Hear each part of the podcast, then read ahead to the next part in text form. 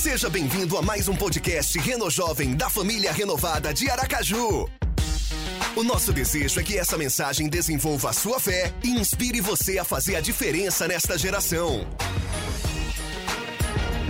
Então fique ligado, aproveite a mensagem, porque aqui tem lugar para você também. Fonte que gera um resultado extraordinário. Quero começar fazendo algumas perguntas para você. Seus objetivos estão bem traçados e alinhados com a vontade de Deus? Pensa aí, seus objetivos estão bem alinhados com a vontade de Deus? Quando você olha para o seu futuro, essa é a próxima pergunta. Quando você olha para o seu futuro, daqui a uns cinco anos, você consegue enxergar com otimismo aquilo que te aguarda? Pelo menos essas duas perguntas iniciais eu queria que você refletisse nesse momento. Primeiro, os seus planos estão alinhados à vontade de Deus. E quando você olha lá para frente, para o futuro, você se alegra, você fica com uma confiança, você vê com otimismo? Salomão nos oferece uma fonte pessoal de energia. Uma fonte que cada um de nós pode desenvolver para nos levar a resultados, a sonhos mais distantes e aparentemente impossíveis. Preste atenção, uma fonte de energia é capaz de transformar um pouquinho de combustível em uma quantidade imensa de energia. Uma fonte de energia é capaz de transformar um pouquinho de combustível em uma quantidade imensa de energia. E essa fonte de poder não gera apenas um impulso. Essa fonte não gera apenas um desejo, não apenas uma vontade, um impulso, ela também fornece direção. Amor, Amanda, quantas vezes a gente ouve de jovens assim, pastor, eu queria descobrir qual o meu propósito, por onde que eu vou. Pois bem, a gente quer compartilhar com você algo que pode dar direção para você. E sabe o que pra é? continuar, não começar daquele impulso e parar, né? Sim. E sabe qual é essa fonte que gera um impulso e dá uma direção? É a visão. O que o Salomão está compartilhando ou vai compartilhar com a gente, que a gente vai ler agora, Provérbios capítulo 29, verso 18. Provérbios 29, 18 diz assim: Onde não há revelação divina, o povo se desvia. Mas no hebraico, uma tradução literal do hebraico, na, na, uma tradução também do inglês, diz assim: a falta de visão leva as pessoas à ruína. E eu quero me basear nessa tradução. A falta de visão leva pessoas à ruína, à destruição. Eu quero começar falando o que a visão não é. Preste atenção. A visão não é algo abstrato e intangível para Salomão, visão é algo concreto e ao mesmo tempo preciso. Sabe o que é a gente vê? Entender o que isso quer dizer, o que essa palavra traduz sobre visão é essencial para realizar coisas extraordinárias. Sabe, nós estamos vivendo um momento difícil, onde eu acredito que está acabando, estamos superando, mas vai haver um, novos desafios, um novo mundo, aquilo que parecia normal não vai ser mais normal, sabe? A gente está se reinventando nesses dias e eu quero, através do Espírito Santo de Deus, desafiar você a olhar para o futuro e acreditar que você pode alcançar coisas novas. Você pode ter uma visão. Segundo Salomão, a maioria das pessoas ou não tem visão ou tem uma visão errada. A maioria das visões, segundo Salomão, ou não tem visão nenhuma para a vida, ou tem uma visão errada, vaga, é, abstrata. Por exemplo, eu quero ser feliz. Eu quero ser rico. Eu quero ser rico. Sabe, uma visão abstrata. Para Salomão, adquirir uma visão concreta, precisa, de verdade, é como usar um, um, um GPS, um, um, guia de estrada, um mapa. Significa ter uma imagem perfeita e nítida de um destino final. Eu, quando eu vou usar o GPS, eu coloco o endereço que eu quero chegar. Eu sei qual é o meu destino. Então, aquele GPS vai funcionar e vai me dar o um melhor caminho. Uma visão é isso. Então, adquirir uma visão clara é saber onde você quer chegar e correr atrás desses objetivos. Começar a correr atrás desses objetivos. Para o autor Steven Scott, visão é um objetivo preciso, preste atenção, para esse autor, ele está dizendo: visão é um objetivo preciso, definido claramente, com um plano e um esquema detalhado que servirão para alcançá-lo. Quando eu penso nisso, parece que algumas áreas eu estava com uma visão muito abstrata. Ah, eu quero ser feliz. Então a gente precisa olhar para a visão como um objetivo preciso. A gente nunca vai saber quando realizou também, né? É, Como onde sei se quer eu realizei chegar. minha visão, se eu nem detalhei. A gente está aqui com a galera aqui do Reno Jovem, do audiovisual da família renovada e a galera concordando. Estávamos aqui correndo para que essa live acontecesse, graças a Deus aconteceu. E a gente tinha uma visão de essa live acontecer. A gente precisou traçar objetivos para chegar até ela. No meio do caminho apareceu percalços, mas uma visão precisa ter um objetivo preciso, definido claramente, com um plano e um esquema detalhado. Então, qual é a importância de ter visão ou visões bem definidas na vida? Salomão, ele afirma que isso é tão importante que sem elas, o seu eu vai começar a desanimar. Se você não tem uma visão, se você não tem um objetivo, se você não tem uma meta, se você não tem um planejamento, você vai começar a desanimar em algum momento da vida. A alegria poderá ser substituída pela mera sobrevivência de ir tocando. Não vai ter alegria e disposição para levantar da cama, não vai ter alegria e disposição para ir para a cama, não vai ter alegria e disposição para estudar, nada, porque você simplesmente vai tocando a vida. O que acontecer, aconteceu. Você passa da alegria para a inércia. E aí vem a depressão, e aí vem o desânimo e o desespero toma conta. Muitas pessoas e muitos jovens, principalmente jovens e adolescentes dos nossos dias, estão vivendo assim, em meios à depressão, desesperados, porque parece que conquistam tudo. Conquistam não, recebem tudo. Um celular de última geração, um tênis da melhor qualidade, a roupa, tudo é muito fácil para ele. E não tem uma visão de nada. E aí a alegria passa para um desespero que vira uma de depressão. Esse provérbio de Salomão, preste atenção, se aplica em qualquer área da nossa vida. Aplica na nossa vida pessoal, na nossa vida sentimental, nós somos casados, na nossa família, se aplica nos meus propósitos, se aplica em todas as áreas. E adquirir uma visão clara, ter uma visão, sabe, é, traz vida nova aos meus sonhos, gera expectativa e me faz viver os propósitos de Deus, querer cumprir e realizar esses, esses propósitos. Você vê as metas e você vai lá, cumprindo cada uma delas e se alegrando e tendo motivação para continuar. E a gente tem um exemplo na Bíblia, um exemplo bíblico de alguém que recebeu uma visão de Deus e isso fortaleceu a continuar, a não desistir e a perseverar. E esse exemplo bíblico, exemplo bíblico é Zorobabel. O nome não é muito bonito para o Zorobabel, tá, gente? Mas é muito interessante. Se liga. que história linda. Olha o que Deus fez através da vida de Zorobabel. Primeiro, vamos lá. Quem é Zorobabel? Zorobabel foi o governador de Judá num período em que ele foi reconstruir o templo de Jerusalém. Porém, surgiram circunstâncias difíceis, circunstâncias, estão me ouvindo? Circunstâncias difíceis que o impediram e ele desistiu. Quantas vezes, né? A gente não passa por situações assim, a gente tem uma visão para a nossa vida, aparecem situações difíceis e a gente desiste. Porém, após 10 anos, surgiu um profeta de Deus, Zacarias, que recebeu uma visão de Deus e compartilhou com Zorobabel.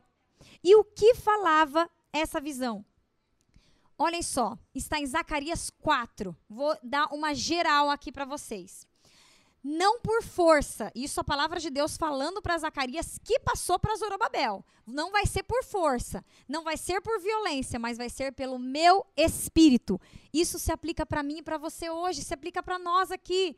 Não é pela nossa força, né? Nós que somos filhos de Deus, a Bíblia diz que aqueles que vivem pelo Espírito são guiados pelo Espírito, aqueles que pertencem a Deus são guiados pelo Espírito. Por isso, a nossa visão, a nossa missão, os nossos objetivos são também guiados por Deus. Por isso, não adianta você para chegar na tua visão, várias pessoas chegaram naquele alvo que você queria de uma maneira errada. passando princípios, dando rasteiro em outras pessoas, mas você não. Não é por força nem por violência, é pelo Espírito. Você vai chegar através dos princípios certos, através de Deus na sua vida. Segunda coisa que Deus falou para aquele profeta que ajudou Zorobabel na sua visão. Quem você pensa que é a montanha? Diante de Zorobabel, você se torna uma planície. Para quem não sabe, uma montanha, uma planície. Sabe aquele problema grande que você tem na sua vida e que surgem? São essas montanhas que aparecem, mas Deus falou para ele. Tá vendo essa montanha ali? Ela se torna uma planície. Uau. Esse problema aí não vai impedir você de chegar na tua visão, de cumprir o teu propósito. Não vai. Esse problema aí, ó, é uma planície aos olhos Faz parte de do Deus. desafio, faz parte do desafio, são os gigantes. Davi não seria um matador de gigantes se ele não tivesse matado Golias. Sim, então Deus faz tudo isso para que o nome dele seja glorificado e que a gente tenha testemunho e glória para dar para Deus. Continuando, o que mais? Olha quanta coisa que Deus falou para o profeta Zacarias. As mãos que colocaram esses fundamentos. Estava ali o templo, a reconstrução que ele parou. Sabe as mãos que iniciaram aquela construção? Pois é, Deus falou assim: serão as mesmas mãos que finalizarão. Uau! E Quantas base. vezes a gente não começa e desiste? Deus falou: olha, você começou, Verdade. a sua mão deu a base, o fundamento, a sua mão vai finalizar. Deus mostrou através do profeta Zacarias uma visão para Zorobabel. Essa é a visão. Você está vendo só a base, mas eu te mostro a visão de tudo feito, tudo finalizado. É assim que Deus vê. A gente não vê com as nossas circunstâncias, com os nossos olhos. Por quê? A gente vê o natural. Eu vejo o natural, você pode ver o seu natural. A família que você cresceu não tem condição financeira. Ah, o estudo que você teve não é suficiente. A cidade que você mora, a sua nacionalidade, ah, não vai dar para você realizar esse sonho. O seu temperamento, sua personalidade, ah, você não fala tão bem. E por aí vai. A gente e o diabo vai colocando coisas na nossa mente naturais que vão nos impedir. Só que se a gente entregar todas as nossas limitações ao nosso Deus, que é sobrenatural, ah, gente, a nossa visão vai se concretizar. Porque a visão de Deus é uma visão grande, não é uma visão pequena. E aqui tá. Amém. Não Eu se acredito. limite a visões pequenas. Deus quer visão grande, porque Ele é um Deus grande. Então, quando você for anotar aí as visões, as metas que você tem, coloque algo grande. Porque o nosso Deus é grande. Ele quer te fazer grande também. Opa! Opa, caiu uma aguinha aqui, mas faz parte. e a gente aprende através de Zorobabel que com a visão da pedra que ele tinha na sua frente, daquele templo finalizado, ele não desistiu mais. Ele perseverou. Por isso, coloque o teu sonho à sua frente. Continue vivendo com a visão de Deus na sua frente. Se quiser, coloque na sua geladeira, né? O sonho daquele emprego, daquela missão que você queria realizar, daquele ministério que você queria fazer. Com tanta vontade, Deus, eu queria tanto realizar isso. Coloque na geladeira, coloque na sua mente, coloque os versículos de Deus que vão fortalecer a sua fé para você realizar. Se a fonte de poder é a visão para Salomão, o combustível é a esperança. Por, esse, por isso, esses dois tópicos a gente fez questão de publicar antes para gerar uma expectativa em você. A fonte de poder para Salomão é a visão. E o combustível é a esperança. Provérbios capítulo 13, verso 12, diz assim: A esperança que se retarda deixa o coração doente, mas o anseio satisfeito é árvore de vida. É normal hoje em dia a gente costumar dizer que a palavra esperança é um sinônimo de desejo. Mas para Salomão, mas para esse sábio que escreveu o livro de Provérbios da Bíblia, a esperança é, é, sabe, é algo muito mais tangível e poderoso. Ela pode ser definida como uma crença bem fundamentada e segura de que uma visão, de que uma meta, de que um desejo, de que uma promessa vai ser realizada, vai acontecer. E isso não importa o tempo. Era José confiando na promessa ou no sonho que Deus tinha dado para ele. Em nenhum momento ele, ele, ele indagou, ele questionou: será que vai acontecer? Não. A esperança não importa. Eu continuo acreditando, isso não está em xeque. A palavra do meu Deus é fiel. Mesmo diante das circunstâncias difíceis, ele estava com a visão de Deus. Por isso que a gente não pode se esquecer dessa visão. Então, esperança, eu quero dar uma definição aqui novamente desse autor, Stephen Scott. é uma crença bem fundamentada e segura de que uma visão será concretizada ou realizada dentro de uma quantidade específica de tempo. Então, esperança é uma crença bem fundamentada e segura de que uma visão será concretizada ou realizada dentro de uma quantidade específica de tempo. Vai acontecer. Vai A gente acontecer. não sabe quanto, mas vai acontecer. Deixa eu dizer uma coisa para você, vai ficar tudo bem. Isso aqui vai passar. Vai passar. Toda essa maré que nós estamos vivendo, essa maré contrária, toda essa onda contrária vai passar. Mas como é possível ter uma crença bem fundamentada e segura de que uma visão específica será concretizada se não se tem uma visão específica?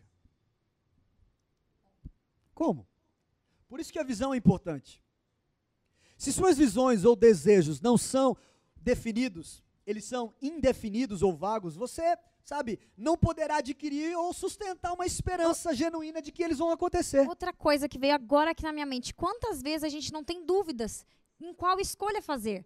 Quando você tem a sua visão, isso te ajuda também, porque eu, eu sei qual visão Deus tem para mim. Então, se eu pegar esse caminho, eu vou fugir da visão de Deus. Isso vai facilitar até nas suas decisões. Então preste atenção, na medida que você dá um passo em direção a um objetivo, a uma meta, sabe, a um sonho, a um plano para aquele ano, para aquela conclusão de curso, para aquele casamento, um passo que você dá em direção ao objetivo, mais esperança é produzida para ajudar a dar o passo seguinte. Muitas vezes a gente quer dar um passo gigante para já chegar lá no final. É como você estar numa escada subindo, sabe? Vai de, vai de, passo, vai de, de degrau em degrau. O primeiro, depois o segundo. Depois do segundo, você vai para o terceiro. No terceiro, você vai ver o quarto. Muitas vezes a gente quer ir do primeiro para o quinto degrau. E aí não está preparado. A gente achava que conseguia pular e não consegue. Então, Uma pausa aqui. Eu recebi uma mensagem agora para você participar do sorteio. Dá um print no Reno Jovem, gente. Participe desse sorteio, interaja aqui no chat, porque vai ser muito especial, viu? Quero ver você. lembrando que você vai lá no story do, do arroba Renojovem Underline, Print. pega o print, eu decido, e você vai colocar algumas ações. Orar, ser generoso, Olha aí. gente. alguma ação específica em alguma área que você sente que precisa melhorar. Olha, nós estamos para sair dessa pandemia, ou pelo menos desse isolamento total. Quando sair, o que você vai precisar fazer que você não fazia antes? O que precisou essa pandemia acontecer para despertar em você alguma coisa? Escreve isso. Coloca isso agora. Vai lá e você vai estar concorrendo a esse livro que daqui a pouco a gente vai sortear. Então, na medida que você dá um passo em direção a um objetivo, mais esperança é produzida para ajudar a dar o próximo passo. Em outras palavras, a esperança verdadeira, ela se torna um combustível que o mantém seguindo sempre no caminho para a realização, para o cumprimento daquela meta. Então, cada passo o impulsiona de uma forma mais poderosa e veloz para essa concretização.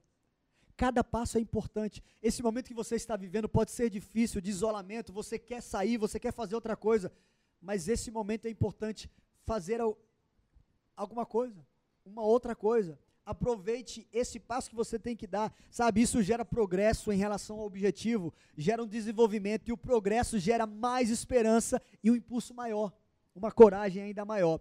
Por outro lado, se a gente falha em dar passos e cumprir as tarefas que nos levarão ao nosso objetivo, a esperança pode acontecer, como Salomão diz, adiada. E quando isso acontece, ela começa a nos moer, a nos quebrar. Porque Provérbios capítulo 13, verso 12 diz: A esperança adiada deixa doente o coração, mas o desejo realizado é como árvore de vida. Então, uma esperança adiada, algo que não você não progride, que não impulsiona, vai deixando o coração doente. Quando a, a, a esperança ela é prorrogada, você perde sua energia emocional e sua motivação. Quando a esperança ela é prorrogada, você perde a energia emocional e sua motivação. Antigamente se falava, se falava muito do QI, da inteligência. Mas hoje já se comprovou que não basta um QI alto, é preciso ter uma inteligência emocional. Quantos jovens, adolescentes têm perdido provas, oportunidades, desafios, porque não estão emocionalmente saudáveis, ou não têm uma inteligência emocional desenvolver, porque não foram dando passos de esperança, sabe, gradativos. Sabia que a criatividade e a produtividade começam a naufragar quando você adia a esperança? Quando você não dá esses pequenos passos, você começa a se retrair, você começa a se fechar, você quer, começa a querer ficar sozinho dentro de casa. Mais cedo ou mais tarde, decide, desiste completamente da sua visão do seu sonho. Porque aos poucos você foi deixando a esperança morrer. E quando nós desistimos dos nossos sonhos, a vida se torna uma mera repetição, uma mera rotina sem, sem sentido. Você pode estar vivendo assim a sua vida. Mas hoje, nesse momento, nesse dia, Deus quer restaurar a esperança no seu coração. Te dar ou te fortalecer, te dar novas visões, ou trazer de volta a visão que ele já tinha te dado há um tempo atrás, como fez com Zorobabel, que a Amanda deu como exemplo. Ao assumir compromissos, plantamos sementes de esperança nas outras pessoas. Sabe, ao a gente assumir pequenos compromissos, nós vamos plantando sementes. Quais sementes você tem espalhado durante a vida? O que você tem semeado? Se você não está contente com o que você está colhendo hoje, preste atenção nas suas sementes. Além da semeadura Sabe? É batata, como diz. Vai colocar e vai dar. Se você não tem plantado sementes boas, você não vai ter uma colheita boa. Então, ao assumir compromissos, plantamos semente de esperança nas outras pessoas também. Ao me comprometer com a Amanda, eu gero é, é, sementes no nosso relacionamento. Isso gera uma visão para o nosso casamento, para a nossa família. Se nós não conseguimos arcar com eles, adiamos a esperança. Se você não consegue assumir compromisso e arcar com ele, você vai adiando a esperança. Além de perder energia, além de perder motivação, você perde a confiança em você mesmo. E as consequências de se adiar a esperança dos mais próximos pode até mesmo destruir um relacionamento. Se Amanda perder a esperança em mim, nosso relacionamento está fadado ao fracasso. Enquanto que adiar a esperança adoece o coração, a segunda parte desse provérbio traz uma ótima notícia para nós, e eu quero, caminhando para o final, me deter nessa parte. Mas o desejo realizado é como a árvore da vida. Podemos trazer uma nova fonte de energia para a vida se pararmos de adiar a esperança e nos concentrarmos em ajudar outros a realizar seus sonhos. Desejos, necessidades, assim a gente vai alcançar um novo nível de satisfação nas nossas vidas. Até porque a nossa visão não vai se concretizar sozinha, precisa de pessoas, você precisa da sua família, as pessoas ao seu redor. Não tente correr, caminhar sozinha, porque você não vai conseguir realizar. Zorobabel não estava sozinho, ele precisou do profeta, ele precisou de toda uma equipe para reconstruir aquele templo. E aqui nós enfatizamos essa parte do próximo porque a visão não é para benefício seu. No final da vida de José, quando ele encontra os seus irmãos, ele diz uma frase que para mim é a, uma das frases mais marcantes da Bíblia. Vocês planejaram mal contra mim, mas Deus converteu isso em bênção para mim e para vocês e para toda essa geração. Toda a maldade que fizeram contra José foi convertida em bênção para todos a bênção que Deus vai derramar sobre você, a visão que Ele tem para você, o propósito de Deus na sua vida é para abençoar você, a sua casa, mas as pessoas ao seu redor. O nosso Deus não é um Deus egoísta. As nossas visões não são egoístas, são para ajudar o próximo. Em Lamentações, capítulo 3, verso 21, diz: Todavia, lembro-me também do que pode me dar esperança Graças ao grande amor do Senhor é que nós não somos consumidos, não somos mortos, pois as suas misericórdias são inesgotáveis. Elas renovam-se cada manhã. Grande é a sua fidelidade. Nessa manhã, a misericórdia do Senhor se renovou sobre nós. Amanhã, a misericórdia de, no, de Deus vai se renovar sobre nós. E no verso 24, Jeremias diz: Digo a mim mesmo, para que eu entenda, para que eu esteja sabendo dessa verdade, a minha porção é o Senhor, portanto, nele eu porei a minha esperança. Ei, em quem você tem colocado a esperança? Nos recursos que você tinha, na inteligência, nos estudos, na viagem que você ia fazer? No casamento que ia acontecer? Não, a nossa esperança está no Senhor. Diga para você mesmo: a minha esperança deve estar em Deus. Quando a nossa esperança está em Deus, isso aumenta, sabe, tudo na nossa vida, nosso ânimo, a nossa dedicação, a nossa criatividade, a nossa produtividade. O apóstolo Paulo, no final da vida, ele escreve dizendo que a nossa esperança é Jesus ao seu filho na fé Timóteo, ele diz: a nossa esperança, Jesus, Jesus não é uma esperança vazia, Jesus não é uma esperança que frustra, Jesus não é uma esperança que decepciona, ele não fracassa, ele não nos deixa na mão, ele não nos abandona na hora do aperto, na hora da dificuldade, na hora da solidão, ele é o refúgio no dia da dor, da lágrima, da solidão, do dia do luto, ele é o Deus Todo-Poderoso. Jesus é a esperança que nós queremos compartilhar com você. E nesse exato momento eu quero desafiar você, eu quero convidar você a colocar a sua confiança em Jesus, a esperar nele, a ser guiado pelo Espírito dele. Ele é o Salvador, Ele é o Senhor, Ele é o mediador entre Deus e nós homens. Ele veio ao mundo para nos salvar, Ele se entregou por mim, por você, Ele perdoou o meu e o seu pecado. Nós temos uma visão aqui na igreja de ver pessoas curadas, saradas, salvas, libertas e equipadas. Por isso que tudo que nós fizemos, fazemos é sobre Ele, sobre Jesus, a nossa esperança. Ele é o nosso alvo principal. Eu quero que hoje você olhe para esse Jesus com seus olhos fitos, fixados, focados nele olhando para Ele, olhando para o Deus, seu Criador, você automaticamente olhe para você e veja o que Ele espera de você, o desígnio que Ele tem para você. Ore. Se você não tem certeza, ore, peça a Ele clareza, peça a Ele ajuda. Se você já está desenvolvendo seu propósito, ore para outras áreas, para outras visões que Deus tem para você. Ele é o Senhor, Ele é o Salvador, Ele veio no mundo para morrer por mim e por você se você confiar nele, se você se entregar para ele, você terá uma nova vida, você terá uma nova visão, você terá esperança, um novo coração, uma nova família, uma nova pátria, e você vai receber dele a própria vida eterna. Ao final dessa palavra, dessa mensagem, da fonte que gera recursos ou um resultado, desculpa, extraordinário, visão e esperança. Eu quero que o Espírito Santo gere isso no seu coração, na sua vida e na sua casa agora. Se você se lembra de alguém que precisa dessa oração, escreva no chat, coloca o nome dela para a gente estar orando por ela também. Eu acredito que nesse exato momento o Espírito Santo está se revelando para você de uma forma única e especial. Nós não estamos aqui para cumprir tabela.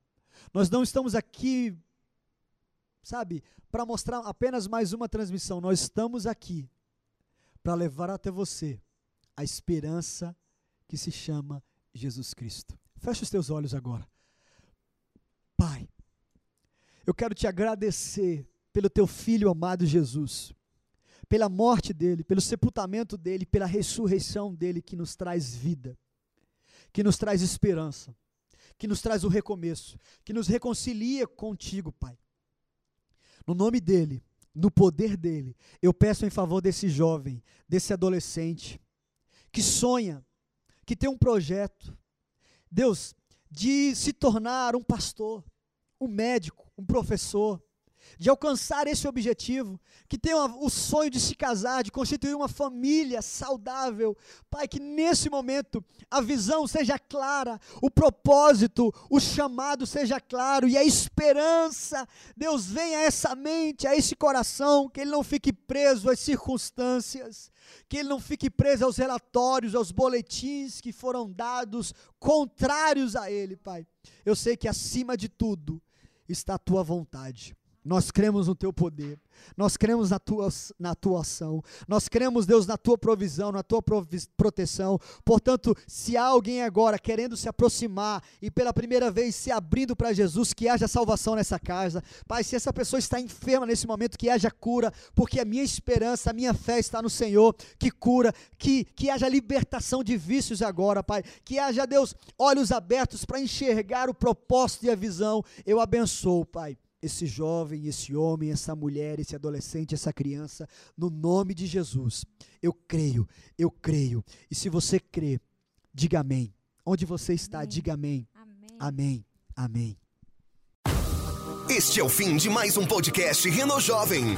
Siga-nos também no Instagram, arroba Reno Jovem Underline. Até o próximo episódio.